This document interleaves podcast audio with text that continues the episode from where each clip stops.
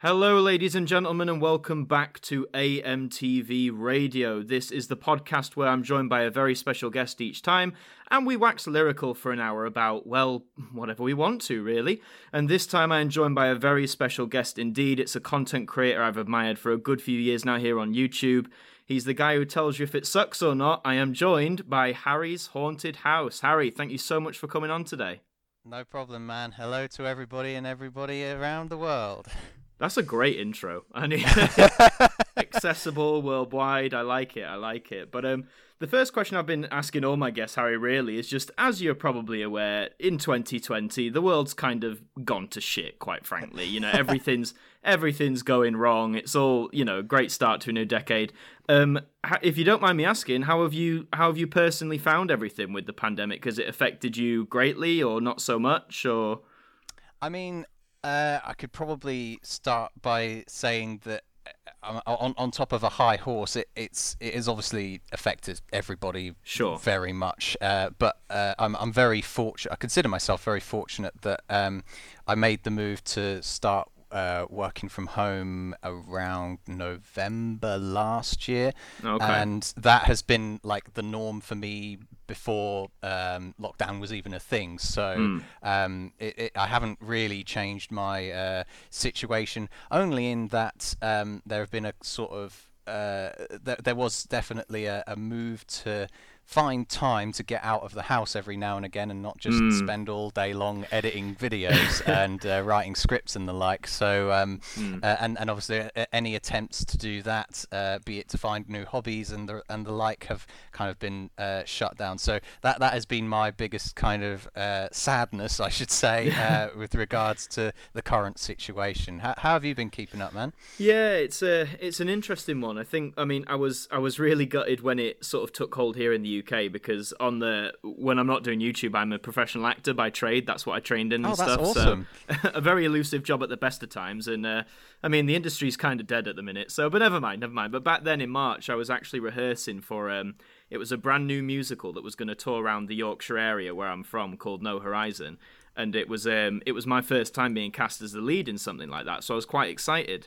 And oh, um, we were two days away from opening night, and then we got the call to we had to stop because a little pandemic had just begun. So yeah, it is what it is. You know, I'm not bitter or anything. You can't help it. It was the right decision. But I think initially I was quite gutted and I, I sort of lost a lot of motivation and drive. But then I just bounced back with YouTube. I, I started uploading daily, which is something I'd never done before. And um, yeah, it's been all right. I've enjoyed the. I'm sure you have this as well. Like you know, when you just have like waves of creativity and you have so many ideas that you want to make for YouTube and so many things you want to try and you just step forth with it. So it's been a real sort of creative zenith for me during this lockdown. But um, not on the whole though. I'm glad to hear you've coped with it. You know, relatively well in the grand scheme of things. It's fantastic. And um, just for anyone who isn't aware of like yourself or the work on your channel, uh, could you just summarize like the kind of videos you make and what you're all about here on YouTube?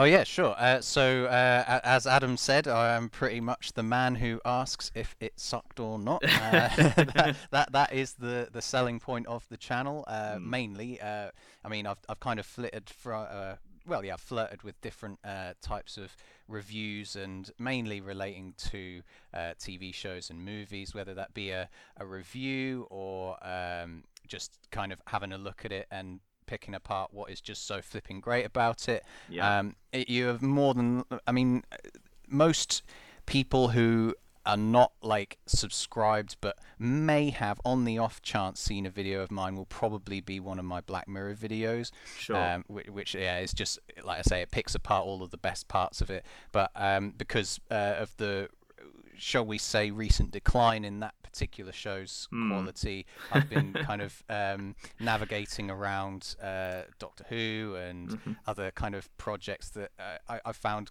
interesting. So, for example, uh, The Mandalorian was something that I was really mm. excited about, and I thought, oh yeah, that is definitely got to be something that I'm going to cover in yeah. the present and obviously in the near future because I know they've got another series of that coming out in um, October. But uh, yeah, it's it's been pretty much on on the up of uh, if if you're interested in uh, predominantly uh, Doctor Who or Black mm. Mirror, they're my two kind of they're my bread and butter shows really yeah. that I've covered. I've I've done a couple of other bits and bobs, but um, I've been making videos for a good yeah, nearly six years now of the main kind of review things, and um, that's pretty much a, a, a, as summarizable I could possibly get for you. no, that's brilliant, mate. And um, actually, I, I watched the. Um, I was curious when I was like just preparing everything for this recording. I was curious as like what was the first Did It Suck for Doctor Who you did in particular? Because I, I said I jumped on it about series eleven when Jodie took over, yeah. and I think unless I missaw it, it was the start of the Capaldi era. Was the first That's one? right. Yeah. Yeah. Deep there breath. was yeah there was a point where I was kind of like I, I did feel a little bit kind of bored of the show by the time um, Matt Smith came along, and it's probably just a bit of teenage angst mixed in with a bit of I don't know. I, am too old for this shit kind of yeah, thing. But yeah. um, simultaneously, I, I thought you know it'd be a fresh start. Maybe there might be something uh, new to it all. Uh, but unfortunately, the the first episode did kind of I, I, felt was a bit of a letdown, and I, I'd been kind of quiet on the subject for a long time, and I felt that that would be a good jumping on point to start making videos on that. But the thing is, like you know, it, it, that that was what like uh, it, it wasn't really what took the channel off. I think it was more no, the Black no. Mirror stuff, or mm. even Harry Potter was uh, another thing that I did for a while that um, kind of elevated the channel a bit further. But um, yeah, you're right. Deep Breath would, was my very first one, and um, I've uh, not looked back at those videos since. I have no. I, am imagining horrific audio quality, uh. awful editing, nonsensical arguments galore in those videos. I have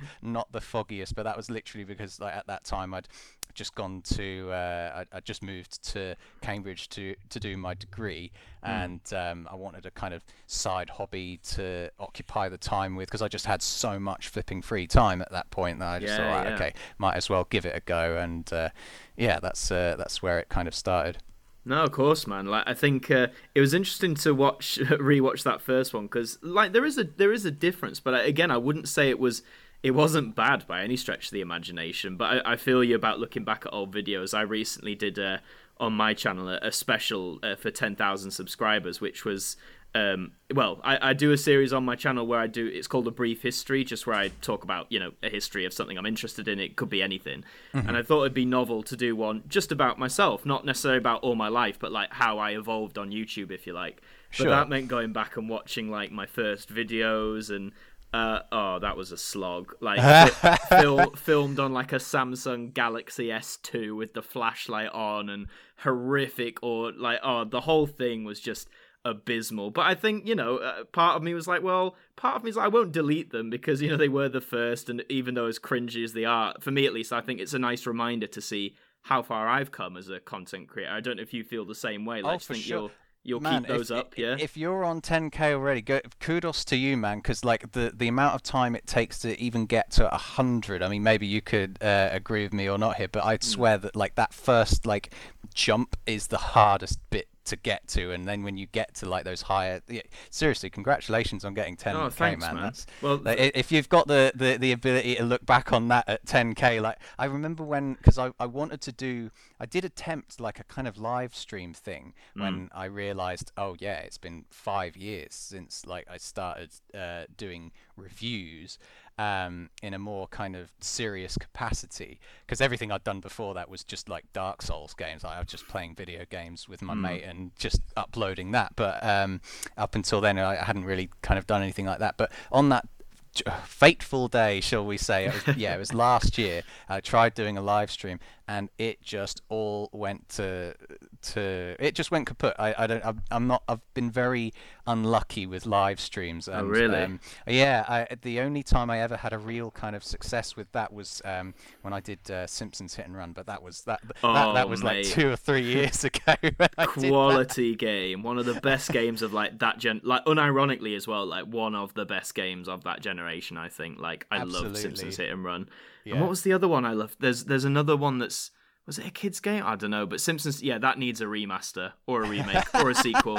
If we can Oh, get yeah. battle for bikini bottom remastered Oh, then yes. we need to do simpsons hit and run. It's In it is- waves of nostalgia right now, man. oh please honestly like playstation 2 stuff like i i don't know what you think about this like but you know that there's there seems to be like a window you know when like consoles or games enter that realm of being like retro or nostalgic. Oh, and i yeah, feel I, I feel the ps2 Xbox GameCube has started. They had been for a while, but I think they're now like fully into that zone. In my opinion, people seem to be looking back on them with those glasses, whereas like say the Wii, Xbox 360, they haven't quite reached that whatever that imaginary threshold is. I mean, do you think that's the case, or?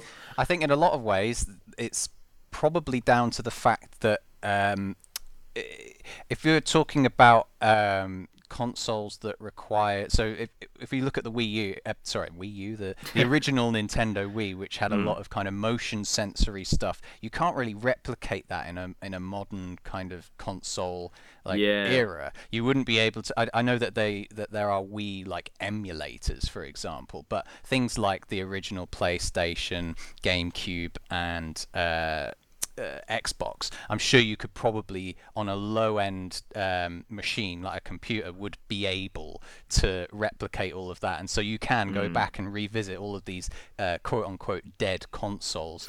Um, but at the same time, um, you know, it's it, you're right. I think that when people suddenly turn around and realize, oh my God, the year is 2020, and and I had a, a console 20 years ago that was yeah. brand new, and I thought it was the, all the rage. There's definitely got to be a nostalgia value to that for sure. No, absolutely. My very first console was a PlayStation 1, and because uh, that came out was it like 95 96 originally oh god i don't know man so, i've never actually owned a sony console myself oh man i'm ashamed to say i no, had the, no, i had no the shame. xbox but um, my first console well you know i, ha- I had um, i was quite fond of um, well i don't say fond of i think i was my family were only able to afford handheld consoles back that's then. fair that's so fair. you know yeah. game boy advance i was all about pokemon man yeah uh, see i i was a yu-gi-oh kid it's got to be said. I know. I know. We could get it. no, I don't know what it was like. Pokemon. I mean, because the show was on, of course. You know, in the early two thousands, it was like everywhere. You, yeah. you, couldn't escape it. And I, I caught the show, and the show was fine. But I, I don't know if you had this, like with Pokemon, like the card game specifically. It seemed like anyone who brought it into school didn't actually know how to play it. It was just, oh, look at the shiny card I have. And I, I was always like, well, how do we play? How do we play? And everyone was like, oh, well, I don't know. You just look at the card. Whereas with Yu-Gi-Oh, like yeah, as complex as it was when you think of it as like you know mainly a children's game, it was quite yeah. complex. But once I figured out how to play it, I was like, cool. I know actually how to engage in this more than just being like, look at this shiny piece of cardboard I have. Do you know what I mean? I think that's what yeah, turned me yeah. off Pokemon. And with the games, uh, I just never had the games. I don't know why. I had a Game Boy Advance, but I yeah, I was more into the well, not into. I think, like you said, by what what we could afford, uh, yeah, cheap yeah. movie tie-ins on Game Boy Advance. So, like, oh, yeah. Ch- Chicken Little, what a banger! What a banger on Game Boy Advance that was. Uh, oh my god, yeah! I've just remembered as well. There was a Jimmy Neutron game I had on, um, oh, on Game yes. Boy. yes, wasn't it like he, he, he was fighting like an evil version of himself, or something oh, like that. I can't remember, but I just remember the first level you were running around like his hometown, and then whenever you entered the levels, they would become like a 2D uh, jump and collect coins kind of Mario thing. I feel that was like every Game Boy Advance game ever. It'd be like, look, yes. we can do 3D, we promise. Look, here's some 3D, but then it was like, yeah, but we can't do it for the whole thing. So yeah, now it's yeah. 2D side scroller. Oh man, I, I love. Uh, it's nice to talk about games and stuff actually because it's not really something I do on my on my channel. Like no, I mentioned it here and there, but yeah, I just feel I've been. Te- I don't know if you've been tempted. I've been tempted to do like, oh, I'll do like a game live stream, or I might talk about games and stuff. But I just I look at what's out there, and it's almost like every single possible thing you could say about video games has been done. And I know it's oh, like you yeah. can do your own spin, you can do your own take on it, etc. But for me, at least, there just seems to be so so much. I'm kind of like, yeah, what's what what am I going to bring? Do you know what I mean? Yeah, I don't know if the you market that, is but... definitely saturated with gaming content at the moment because it's so much easier to just throw um, gaming content onto a platform like YouTube. Mm. Um, aside, uh, you know, compared to talking about a TV show where you run the risk of getting like a copyright claim or yeah, whatever, yeah. and and and and like it's it's it's just two different mediums, I think, because you've got um, the the the thing with uh, video games in a lot of ways is uh, the experience although everybody may or may not be playing the same game everyone has their own unique experience of uh, how they beat it how long mm. it hmm. took them what parts they discovered what they don't you know it's like um, Whereas with a TV show or a movie, everyone is getting exactly the same package. Obviously, everyone's getting different reactions and responses to it, which is exactly why YouTube is a perfect platform for sure. uh, opinions based on those particular things. Um, but because uh, the uh, content itself is so much more uh, easily produced and uh, less risky with video games, I think that's probably why that saturation has occurred. Yeah, and I think especially when the bigger people on the or like the you know the top subscribed creators focus on gaming, like I think everyone it's that classic thing in it. People look at what bigger people are doing and think, ah, how can I do that? Or yep. or in some cases they just blatantly copy them, which I don't condone whatsoever. But you know it happens. but talking yeah. about different reactions, uh, I think as if anyone who saw on Twitter, uh, w- one of them, I mean, I wanted to chat with you for several reasons, but one of the main reasons I wanted to chat with you was because uh, from watching you did it suck series on series twelve. I think we've got wildly different opinions, and I'm, uh-huh. I'm I'm all for trust me, I'm all for like hearing different opinions. I'm not one of these people who's like, "Oh, no, you're wrong. You you can't say." Do you know what I mean? I'm not yeah, not yeah, about yeah. that. So so yeah, for everyone out there, what were your thoughts on Series 12? that's that's it. That's, that's I can't even be- put it into a word. that's the best summary ever. Just uh, no, that that's that's fair. That's fair. As I was saying, like anyone who's listening who is curious to, if you want more than a sound effect, uh, Harry has done a whole "Did It Suck" series on Series 12. Um, I, I want to bring it mainly to obviously the big one, you know, the Timeless Children, every yeah. everyone's favorite. um, so obviously the, there were several big twists in that, and I'll just say now, spoilers if you haven't seen it, please go and watch it because the next few minutes is probably going to be talking all about it. So um, obviously the big reveal that you know the Doctor's the timeless child, and there's these pre-Hartnell incarnations and stuff. Um, what what was it in your view that you took like issue with that as a fan or a viewer? Well, I think the main thing is that um, the, the so let me start from the point of that I know a lot of people were very unhappy because of the, um, shall we say, lack of due respect towards Hartnell. And the thing is, mm. I'm I, honestly, I, I know absolutely bugger all about the classic era of Who, like mm, sure. at all. Like yeah. I I've only watched like about maybe. T- should we say five or six stories like i sure. i'm not somebody who's gone back and watched all of that like the the, yeah. the history of it because I think that is something that um, obviously is definitely to be taken into consideration.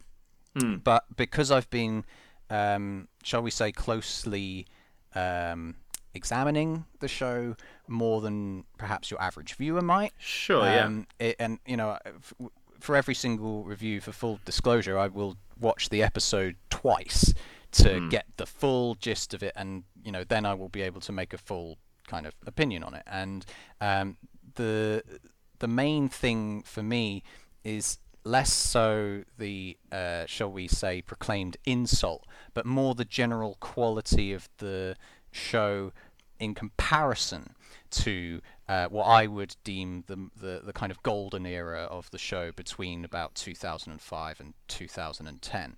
Yeah.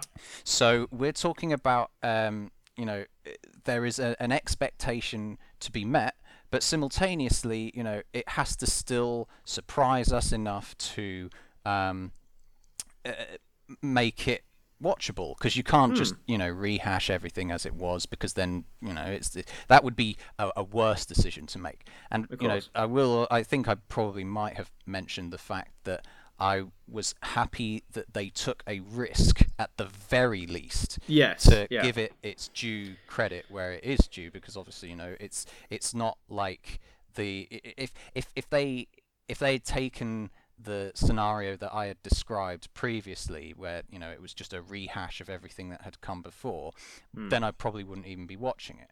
But yeah. you know, it still continues to evolve. It tries to kind of manipulate itself into uh, something consumable and, uh, shall we say, uh, I think yeah, accessible is definitely the word I'm looking for here because it, it's now it's it's a show that's not just exclusively something that's aired on in the UK anymore. It is mm. global, it, yeah. and it has got a it's got a different approach to what it once had, but I definitely think it's more a myriad of different quality drops that are mm. consistent within each episode as opposed to something that genuinely upset me specifically in that episode, which I think a lot of people have got the opinion of that you know oh the the, the timeless children has is is the worst episode ever can't believe it you know and, and mm. you know I've I've definitely seen worse episodes than the timeless children even though I still think it is a bad episode sure um, yeah so that's that's the kind of um, the, the the full swing of, of where I'm coming from looking at this and mm. I, I, will add as well that you know it's it has been about five months since I last had a proper talk about it. So if you did have any particular moments or any comments that I made, you know, about it that you you, you may perhaps take issue with, or if you think uh, you that I, I'm wrong about, I'm, I'm more than happy to uh, you know respond to if, if you've got anything like that perhaps sure no yeah i did uh, i did rewatch your review and i mean uh, like i said at the start like your whole style of reviewing and how you go about it and how you use all the factors, you know, like the editing and the clips you use. Like I've always appreciated that style because well, there's a, clearly a lot of time and effort into it. Like you say, you watch the stories twice, and I'll be honest, there was there was nothing in it inherently that sort of you know made me sit up and go, whoa, like that's either that you know I think yeah, that's yeah, out of yeah. order or like I think yeah you think it's a bad episode, but the way you constructed it was completely fair. What I what I personally don't like is when people um, again not saying I don't want to hear their opinions, but it's when you read their opinions and it seems more obviously I don't want to like, you know, label because obviously the only people who know what's going on in their head is themselves. But it, yeah, yeah. when you read an opinion where it seems like that same thought and effort hasn't gone into it and it just seems more like a personal attack at the people involved, so say oh, attacking oh, sure. like Jodie or Chris yeah. Chibnall. And at the end of the day, they're people employed by the BBC to make a show. I don't think there's this opinion. I don't know if you've seen it that oh, Jodie Whittaker and Chris Chibnall are out to destroy Doctor Who. Like that is their that is their intention. And I'm like, well, they're being hired and paid to make this show, so why would they want to try and get it cancelled? Yeah, you know what I mean? Yeah, that's, exactly. That's the opinions that annoy me more. Not that I don't want to hear them, but it's just like it doesn't seem constructive to me. It's like, well, you just you're just rambling now. It's like there's no. Whereas with yours, like you're providing points, you're giving evidence, you're backing it up. That's what I appreciate. But um, I mean, in my view, I'll talk about what I enjoyed in a moment. Yeah, please do, because uh, this is the thing. Like you know, it, with with the, the, and I think this is just a general problem with social media and YouTube in general. This is why I really love that we're you know having this conversation. Yeah. Is because when you make these kind of uh, reviews and things, the the the temptation is to just scan through all of your comments, who are all like, yes, absolutely, I totally agree. No, no, no, I I really want to hear like you know what exactly it is that you know you enjoyed about it, what others have enjoyed about it, because you don't really get it really really when you've got when when you've got like your own opinion about something and you're just you know looking at the next project that you're going to make after that uh, no. From my point of view anyway no exactly and i think with social media like when it's just text it's so easy to misinterpret For like sure, the tone yeah. of thing doesn't matter how many emojis or whatever you use i think it can be so easily misconstrued so like you say yeah i'm glad we're doing this because at least we can hear each other's voices we, yeah. you get more of a clearer picture yeah but um the one main thing i would have changed i'll say that first was I would have loved it if the timeless child was the master instead of the doctor. I know yes. a lot of people have said that because that just would have provided so much more. Not that he didn't have it before, but it would have given the master so much more like motivation as as a character. It would have given it, it given him something unique. It would yeah. have given it something like almost a one over the doctor, which would yeah. probably make the doctor more afraid of the master. Because I love those moments in the show where, because obviously they're both time lords or whatever but I love the moments throughout Who history where the, you can see the Doctor is in fear of the Master. Mm. You know mm. what they might do, of their power, whatever. And if the Master had been revealed to be the Timeless Child, I thought that would have been like the perfect moment of that scenario, if that makes sense. But you know, alas, that didn't happen. I mean, part yeah. of me in my head's like, I'm hoping the master was just lying this whole time, and he actually is, and he's just waiting for a another grand reveal. But you know, sadly, I don't know it's going to happen. But um, I will no, just add I... as well, though, as a caveat to that, I think because mm. if that was the case, because I think uh, one of the things that I kind of uh, thought about when I was reviewing Spyfall is that like there there had to be some kind of reason for why mm. he was the way he was, and it just seemed very kind of arbitrary and spontaneous. But had that been the case, yeah, I think that would have tied into it quite nicely. Yeah, well, Series 13, you never know. Might be yeah. an absolute if it, if it isn't completely cancelled by COVID, but yeah. Oh, well, that, that's another story, isn't it? But um, uh, yeah, cancelled by COVID. The, the, the story of the of the of 2020. No, exactly. Um, what I yeah, like like you said, the bit I agree with you on is that they took a risk. I'm really glad they did because I think Doctor Who whether it works or not, as as you sort of mentioned, like it thrives on evolving and taking risks and doing something different. Like, of course, I think sometimes people forget in you know in the '60s when the Doctor first changed, that would have been seen back then as a big risk because it had never been done mm. before, and and all yeah. those moments like revealing the Doctor was a Time Lord in the end of the '60s, and that the Time Lords have to, you know, all those sort of big moments. It's like we've got to remember at some point they were seen as risks as well. So yes, I'm glad they took one. Yeah. Um, when I was watching it, I didn't inherently like react with, "Oh my god, they're destroying everything." I was like, "Okay," you know, I was just sort of rolling with it as it was unfolding. I was like, "Okay, like tell me more. Tell me what's going on." Um did the Time Lords like need a backstory as to like why they have regenerative powers? Not really, but I mean, it was it was what it was, and I think the big thing I enjoyed was that um I know it might sound a bit odd, but you know how it changed it changes a lot of things but also doesn't change that much at all. Yeah, and I, yeah. I, I think it opens up this whole thing with pre-Hartnell Doctors. Is it opens up this this whole history that now either we as fans or the people who run the show or the spin-offs like Big Finish, it's like it's now up to them whether they want to tap into that or not. Mm. And I think if they did tap into it, um, that's that's fine because those incarnations, I would argue, aren't labeled as the Doctor. I mean, my thing with it is, I don't know if you saw a lot of people were saying, "Oh, like they've destroyed William Hartnell's legacy. Then he's not the first Doctor anymore, etc., etc." Yeah, yeah, yeah. My view was what I took from it was, yes, you have these pre-incarnations, but to the best of our knowledge, the William Hartnell one, when it was all reset, was the first incarnation to label or title himself as the Doctor.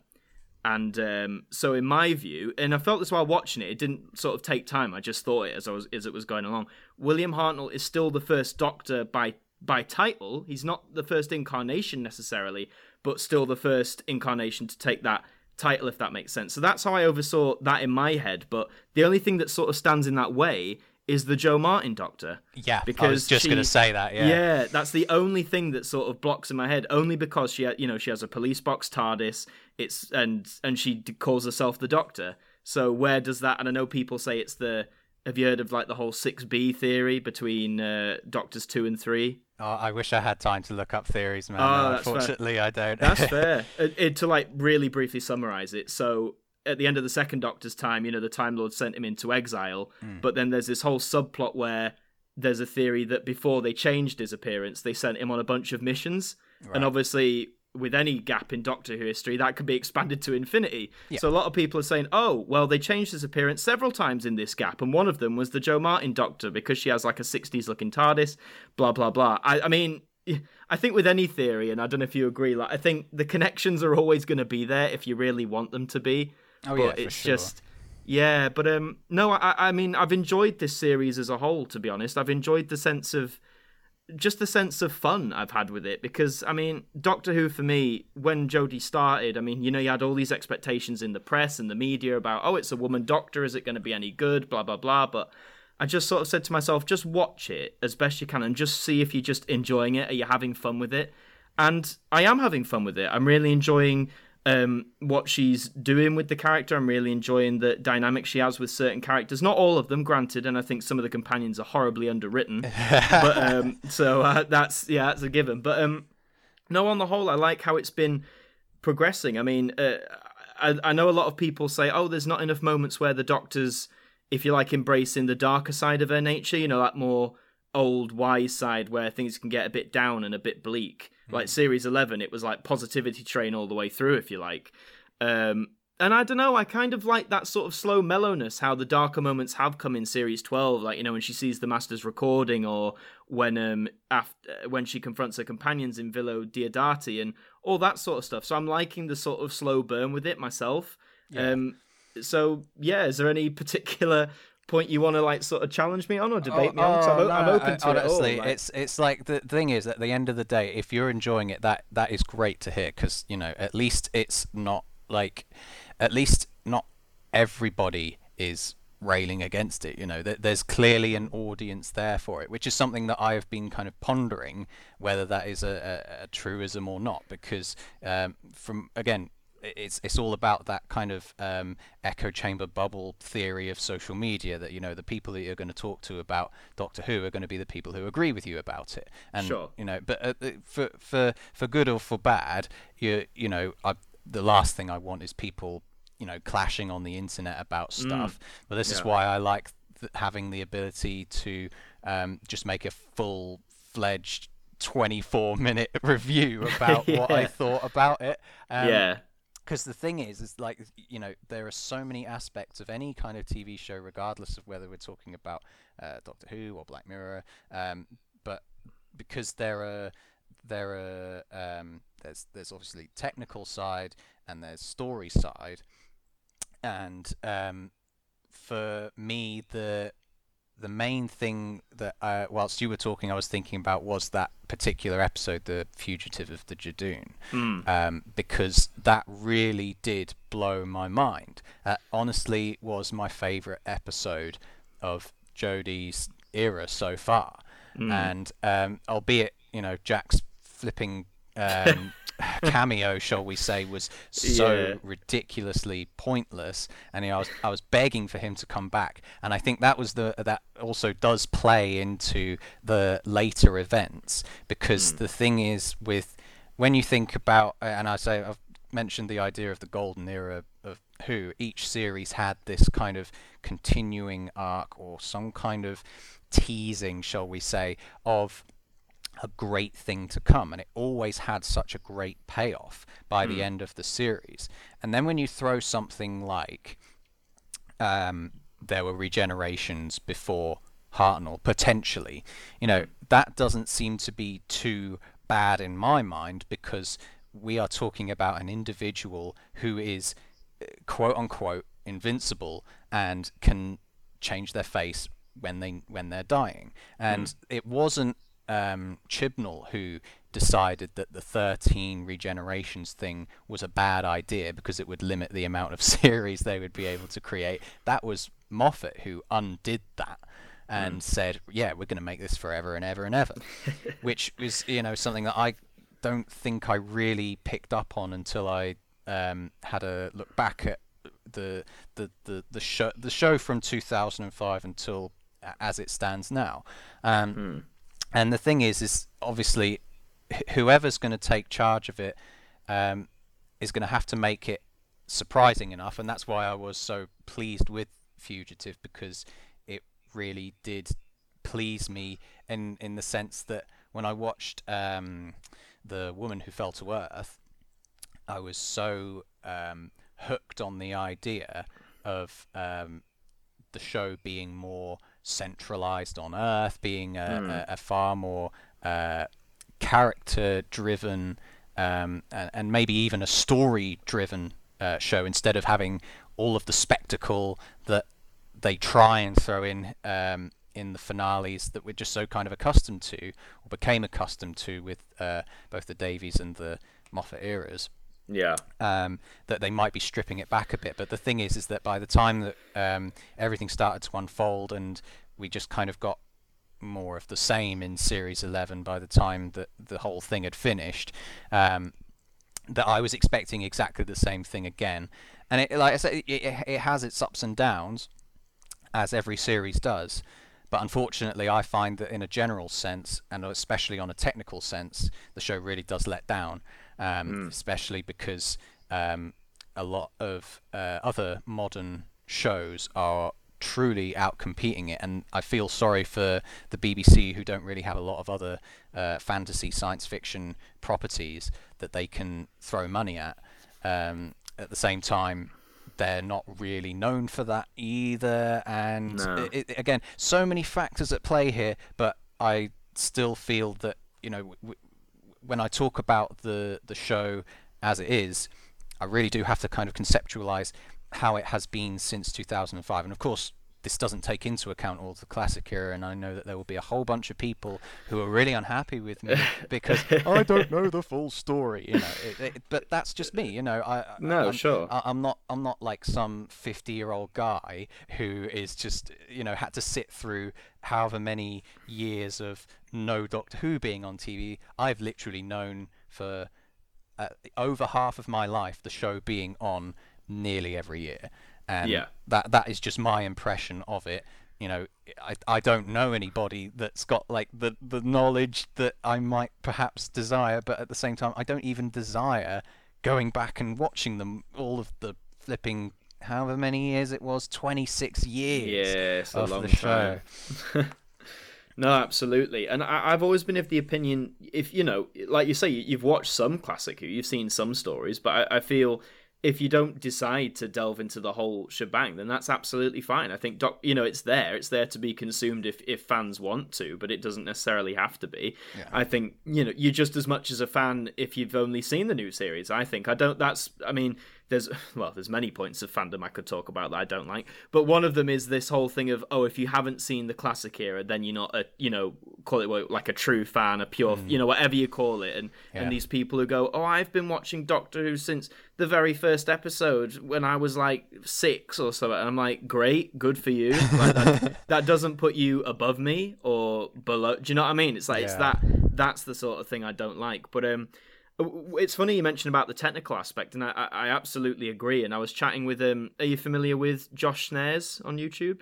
you know that rings a bell I'm going to do a quick search on there uh, is that No, no. S-N-A-R-E-S Yes, yeah, yeah. He makes um, primarily makes like uh, documentaries on uh, some era of the classic show, mainly the '60s, and like all the missing episodes and stuff. It's really cool, really, it, it- and he does it in a very accessible way for those who maybe aren't as clued up. But I was having a chat with him about, uh, and he brought up the same thing as you, like you know this whole technical aspect, like compared to other shows that are just out there in general on a technical level, Doctor Who can't really compete. And I thought, and I wonder what you think about this. You know, in Jodie's era, they swapped. I don't know the exact specs, but they swapped like camera lenses to like more cinema-like uh, filmography, almost. I can't remember the actual term, but I remember it being a thing in like Doctor Who magazine and stuff. They said, "Oh, they're swapping lenses, and it's going to be more like the cinema." And I think that, whilst you can get some really nice shots for like you know backgrounds or landscapes or whatever, I just think in the technical department, it doesn't actually help it. I think it hinders it more because it shows up how I guess you know basic, if you like, compared to Game of Thrones, Westworld, all that sort of stuff. Do you know what I mean? I don't know if you agree. It just Yeah, there's. uh, I think the main. I, I, I, I know absolutely nothing about cameras, man. I, I, I really wish I could go out and you know, I, I can, I can tell you about this lens. I can tell you about Yeah, this Nikon yeah. thing, but I, I know nothing about that's that. fair. But all I can say is that you know, there's a, there's a, like a, a change in the aspect ratio because um, the whole time it's been revived, it has been in 16 by 9, which majority of TVs, monitors, phones are um, set by. Uh, it's the widescreen that has kind of come in uh, probably at the turn of the millennium because it used to be a lot. It used to be letterbox four by three, yeah, and then they kind of crunched it down a bit. And I, am not sure what the reasoning behind it is because if we're talking about like a cinema uh, width, it would be wider than what uh, we've been presented with in series 11 and 12. I, I I'm I'm not too sure on on the exact details, but I Yeah, do yeah. know that they have done a lot of um, screenings of say the pilot episode or even like the 50th anniversary. They had that on at the cinemas when Hmm. it was first when it first came out, and I don't know if that was kind of um, in some kind of uh, assistance to that. But again, the uh, the cinema widescreen, if we were looking at it like, um, I don't know, compare it to a film by Quentin Tarantino, for example, who always Yeah. has the same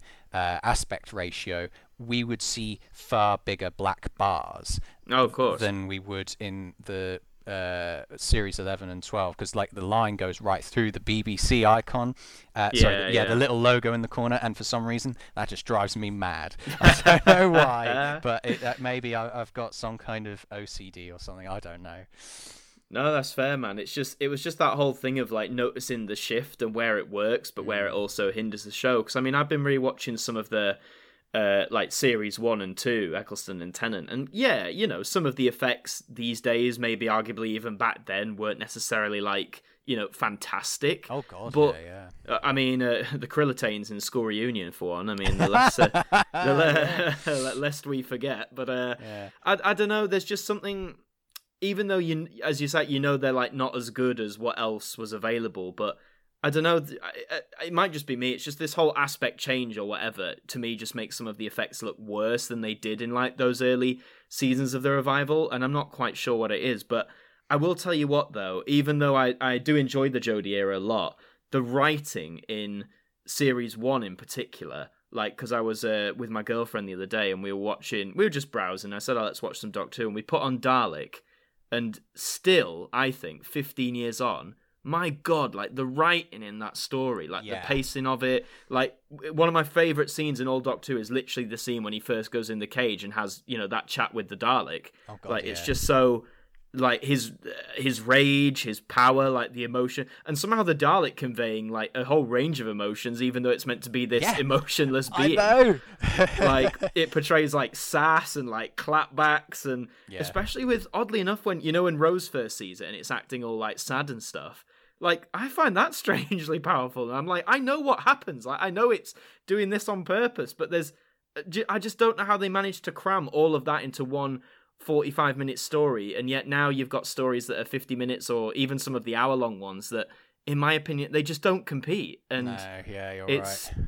And yeah just series one on the whole actually i really do enjoy like eccleston's one of my favorite doctors personally Yeah. and i'm really glad he's coming back are you gonna get the big finish audios or is that not something you delve into Well, um, the thing is, uh, I've not really kind of, I've, I've definitely not delved into Big Finish, but I've been recommended persistently by my fans to give them a go, and I know Yeah. that they're kind of coming from the the the angle of, you know, this was what they had before um, Eccleston was about. Because I, I, if I, I, correct me if I'm wrong. I, I think that they were kind of going on in the sort of intermediary years between 1989 and 2005. yeah i think But- it i think it started in 97 or 8 so yeah like a- after the mcgann movie but yeah Sure, yeah, but the th- the thing is, like, I I've I'm happy that he is coming back because I know that he has sort of been very distant from the show.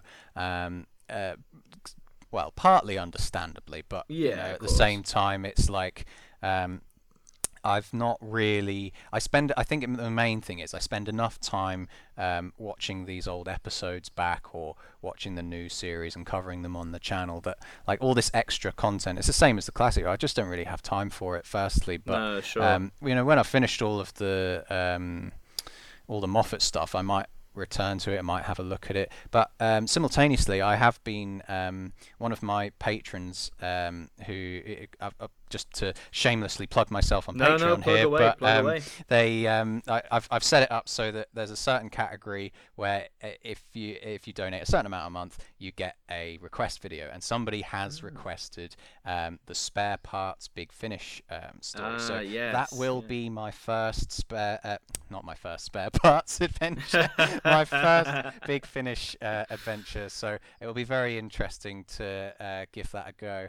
Um, but uh, as far as um, if I enjoy that, then yeah, I probably will give it uh, give Eccleston a try. Again, it's it's all going to be down to that, really. No, absolutely. I mean, spare parts. I haven't. It's one of those ones I've wanted to. Because again, like you say, it's one I think a lot of fans who adore Big Finish like that's one Oh, of like yeah. the top ten. Everyone talks about it. And last year they released it on like a lovely, like a vinyl edition, and I Oh I love vinyl, so I was like, oh, but I, and I was so torn because it was a bit pricey, but I was like, yeah, but look at it. I mean, they also did one of the Daleks Master Plan, like the whole 12 part soundtrack and i was like oh don't do this because it was like 90 pounds and i was like no and i didn't in the end. Yeah they they ramped those things up but my god i was i was tempted. I was very tempted but um no i mean some big finish i mean i've only delved into some myself like I, i've listened to the very first one they did because that was like on sale i think it was like five pounds but which oddly enough is a multi-doctor story it's uh doctors five six and seven and uh, even then, like, you know, for 97, 98, whatever, like, you know, in some aspects of the audio realm, it's a bit primitive, but it's still a, it's fun, you know, and I've listened to um, Jubilee, which is written by Rob Shearman. I don't know if you oh heard yeah, of that one. the Dalek writer, right? Yeah, and I think, well, having listened to it, there are elements of Jubilee that definitely inspired Dalek, absolutely. Um, I mean, as I say, I've listened to them. I've not listened to them since. I, I mean, if you want, I'm happy to send them to you if you want. I've got them on CD. It's not like I'm going to listen to them again. so, all right, um, yeah. Well, I'll, I'll, take you up on that, man. If I enjoy this yeah, uh, spare yeah. parts one, um, yeah, let me the, know. Um, I believe that that was actually one of the ins- the, the, spare parts one was uh, an inspiration for the Rise of the Cybermen Age mm. of Steel episodes. I've heard. Yeah, I think I think it is, and um, I've got to say those two episodes I think. Uh, probably my favorite of series two. I think even yeah? even more than I mean, when I was a kid, it was Army and Ghost Doomsday because let's face yeah, it, when you're ten years old, there's Daleks and Cybermen fighting at the same time and saying really like sly insults at each other. Like this is hilarious. Um, but yeah, in hindsight, I don't know. Again, it's like that thing about I was talking with Dalek, like you know, just sort of how powerful the writing is in a way. Yeah. Um, there's so many moments for me in in Rise and Age of Steel where it, it just it just hits like even now 14 years on like uh for example the uh when they down when the doctor and mrs moore down a cyberman but then it remembers who it is and it's the woman who was going to get married. Oh yeah. uh, there's that for example. Don't know why but that hits every time. Um, and the bit for me, and no, I don't, I've never seen anyone talk about this, and you'll probably think like, "What the hell is he talking about?" But it's a, very, it's a very specific shot which lasts for about four seconds.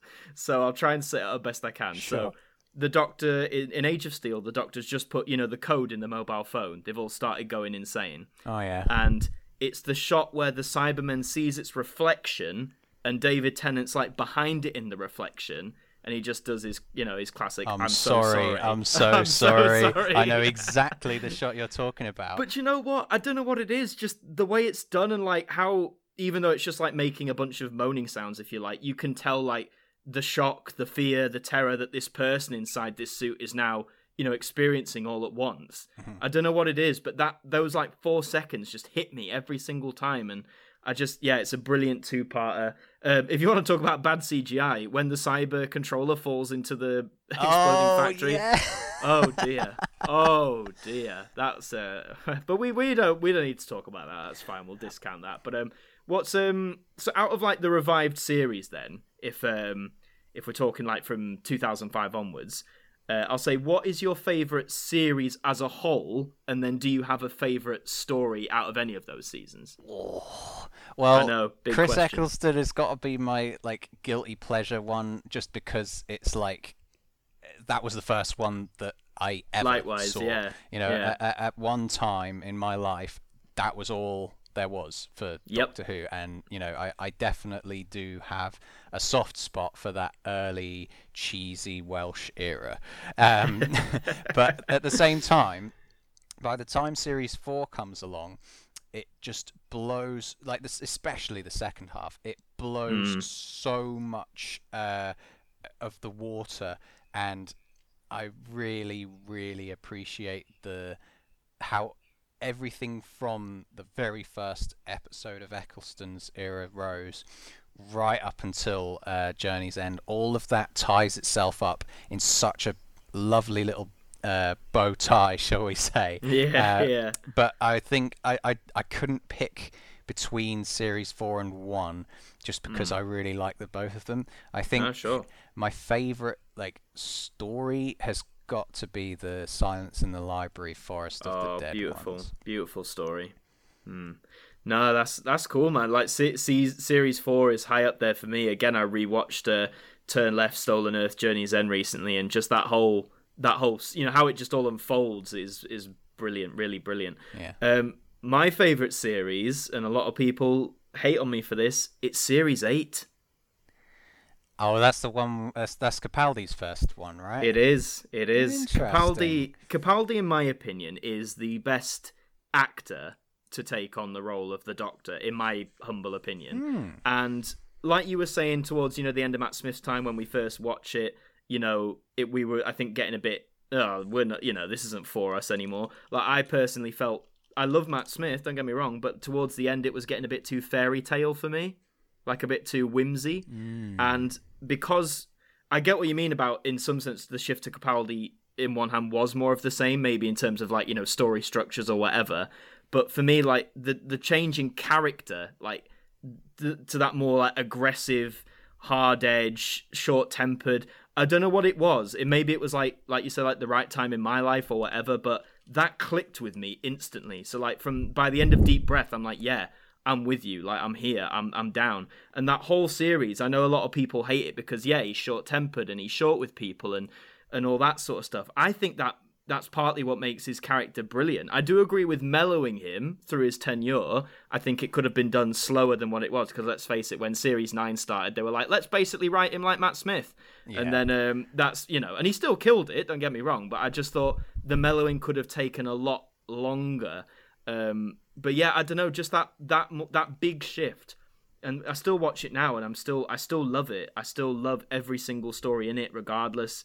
And yeah, it's my favorite series. So to anyone out there listening, if you don't like Series Eight and say you shouldn't like Series Eight, tough. Well, it's hang on. Let, let, me let me pick your brain then. What? Um, no, sure. What? Because uh, I'm just looking at the like the episodes of that series, and and yeah. in in fairness, there are a couple of well not a couple there's a plenty of good episodes in that series so like the second one into the dalek is great mm, listen yeah. is an awesome episode yep. um mummy on the Orient Ex- uh, try that one again mummy mummy on the orient express was good yeah. uh, flatline yep. is uh, so creative and i even think the first part of the finale is really oh, good as dark well water the yeah Water absolutely really yeah but then I look at no. the, the, the, the one you you're probably gonna know exactly which one I'm gonna ask. Go about. on. In the forest of the night. Oh uh, yeah.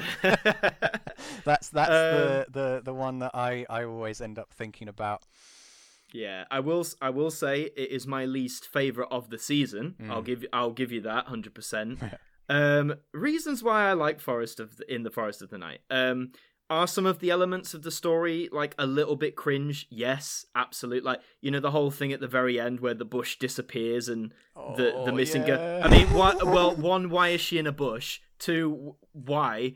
just just why in general? Yeah. That yeah, that's cringe, and some of the stuff is, is cringe with the kids. But then I'm like, yeah, but they're children actors. Like I've got to cut them some degree of slack, I suppose. But um, I don't know. I just think again how Capaldi interacts with those like child characters because of course in this season he's still very much a bit more you know hard edged and short tempered, and I just think that clash with like some of the kids is just really funny. Like I love how I love how like after a few seconds of them being in the TARDIS, you can without him even saying it, you can see how like pissed he is. He's yeah. like, "Why have you done this? Why have you brought these children?"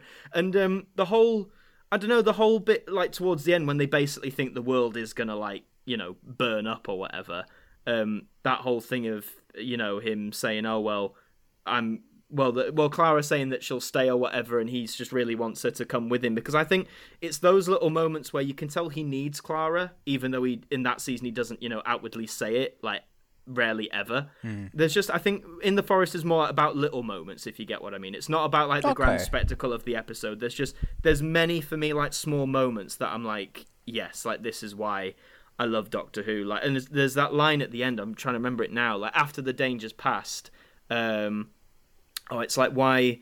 Oh, I all I remember is Capaldi saying if you felt. It's like if you felt the true pain or something, you'd stop having wars and stop having babies. It's something like it's something about feeling pain, basically. Got you. And he okay. delivers it so beautifully. Again, like that's why in terms of like the speechy stuff, I know a lot of people don't like it when the doctors do like big speeches, like you know the the war speech in the Zygon inversion or the just be kind speech in the Doctor Falls, whatever. I don't mind them. I kind of love a speech. I mean, I'm an actor. I'm always looking for monologues, man. Yeah, I need yeah. new. I need new monologues. but um, I just think how he handles them compared to some of the other doctors is just so. There's always like an air of sort of grandiose about it, in my mm, opinion. yeah. He just feel like I I think with some speeches that Matt Smith did. So you know the Rings of Akhaten again, Ooh, another favorite. Yep. yeah, another favorite, loved by everyone. That whole speech, you know, with the sun thing, and everyone quotes it. You know how he's like, I can't remember what he says, yep, but you know it's I a grand speech. all I remember is "Take it all, baby, have it," which is like okay. Yeah. Um, but that whole speech, yeah, like the speech, I thought was well written. Like if you just read it like out of a script or a book, but the way Matt Smith did it wasn't bad, but I didn't believe him, if that makes sense. I didn't believe this guy had done all this stuff, had lived all this stuff. Yeah, Whereas, sorry, I, go on. No, I was just gonna say, without a doubt, we we have we are dealing with a far more uh, experienced actor. Uh, Oh, for sure. Compared to Matt Smith. And I think that helps. Again, not saying the Doctor shouldn't be a young actor. I'm all, No, I'm all yeah, for it. the- But uh, he's got a great speech in um, the Zygon Inversion, if I remember correctly. Yes, yeah, and uh, I mean that speech again. He, he, there's one bit where he's saying, you know, I fought in worse wars than you'll ever imagine, and when I close my eyes, and then he stops, Yeah. and it's like just the the way he goes about it. You believe this guy's been through all that, even though it, he's a time traveling alien with two hearts who's lived for like twelve hundred years or whatever. Like you believe it, or I believe it anyway. So.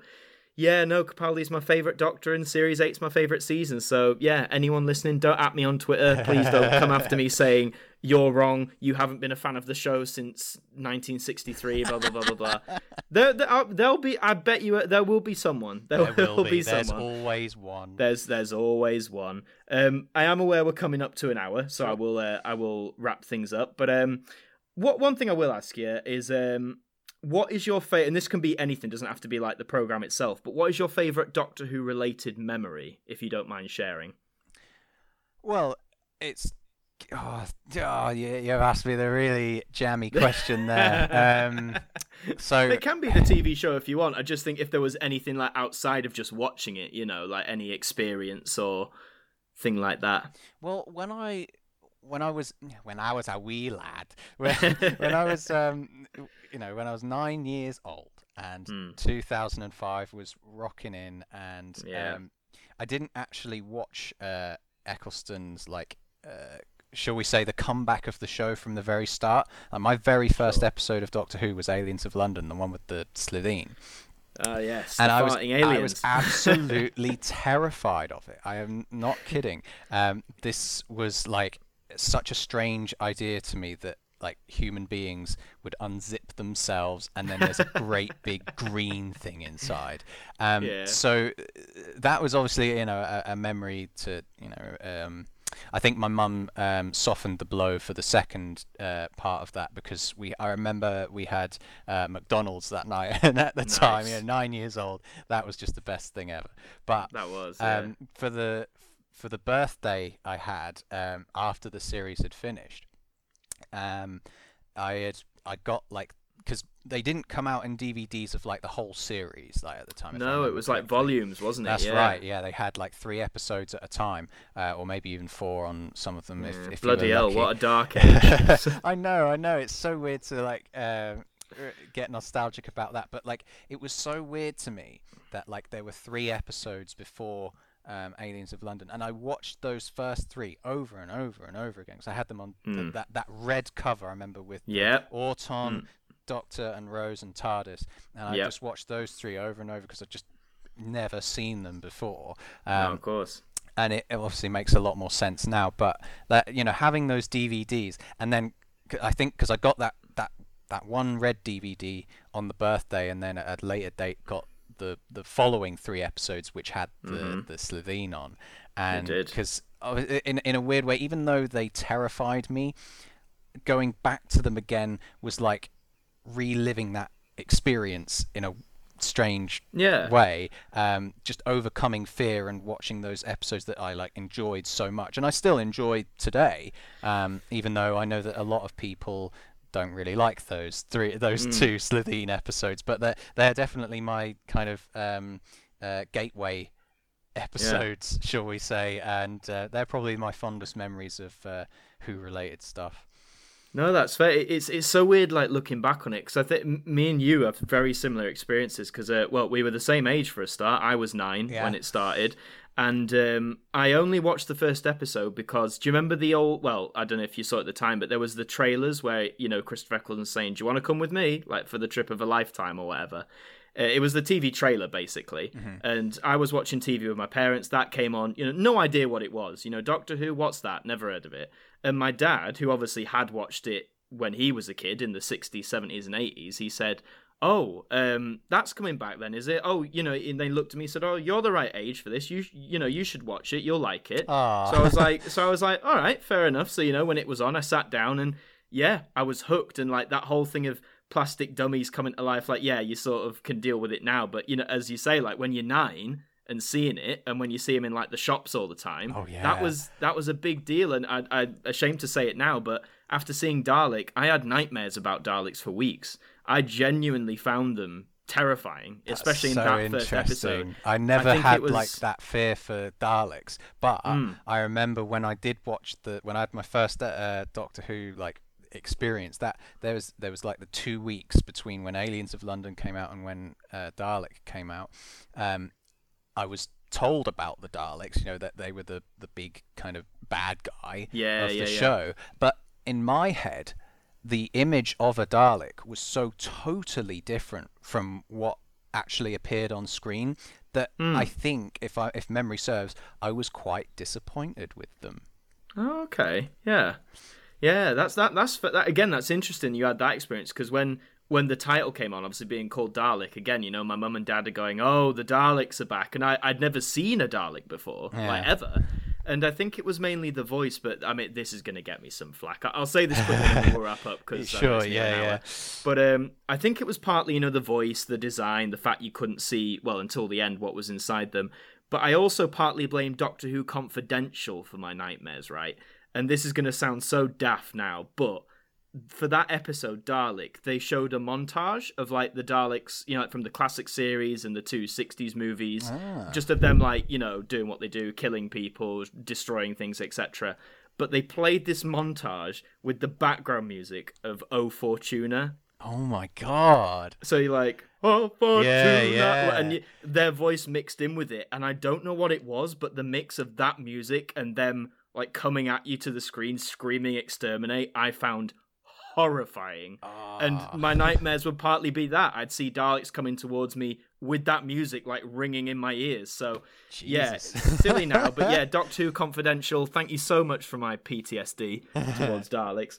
Um, but no, we are on an hour. So Harry, mate, again, thank you so so much for coming. It's been a blast chatting with you. I hope you've enjoyed it as well. Yeah, it is. Oh, oh, yeah, no, I always appreciate being invited onto these things, man. Uh, I'll, I'll um, yeah, I'll, I'll definitely be up for doing another one in the in the future with you, man. Of course. No, absolutely. That that'd be great, and I'll I'll keep watching the videos. I believe you you've just finished. Uh, you've just started the specials, haven't you? The Tennant specials. That's right. yeah, I've, yeah. I've I've got two scripts ready for um the the Waters of Mars, and uh, I also ended up writing. A, it's going to be exclusively on Patreon, but the Oh, okay, um, yeah. the, the- sorry the the Waters of Mars one. Uh, the video will be on the channel, but the um. I, I missed an episode, the Unquiet Dead, the Charles Dickens Yes, episode. yeah, yeah, Um, yeah. I've gotten a script ready for that as well, which will the the video for that one will be exclusively on Patreon. But Waters of Mars will definitely be on YouTube, probably within the next week or so. Amazing. And uh, guys, if you're listening and aren't already, go and subscribe to Harry on YouTube and follow him on Twitter as well. Are you on any other platforms, or are those your main two? Uh, Discord and um, yeah, it's just mainly uh, Twitter and Discord outside of YouTube. That's fair. Going for, and also congrats on nearly being at 100k. I Oh, think you're getting not. so close. Uh, no, I, I looked this morning. It was like 99k. I was Oh, like, oh, yeah. he's getting there. but no, you'll is it? You'll get that play button. Oh, Think about that play button. So, um, but no, yeah, go and subscribe to Harry, follow him on Twitter, and join the Discord server. All of that lovely stuff. And yeah, just once more, man, thank you so much for coming on. It's been an absolute pleasure. Likewise, man. All the best. Cheers, man. And for you guys listening, until the next installment, we will catch you next time on AMTV radio.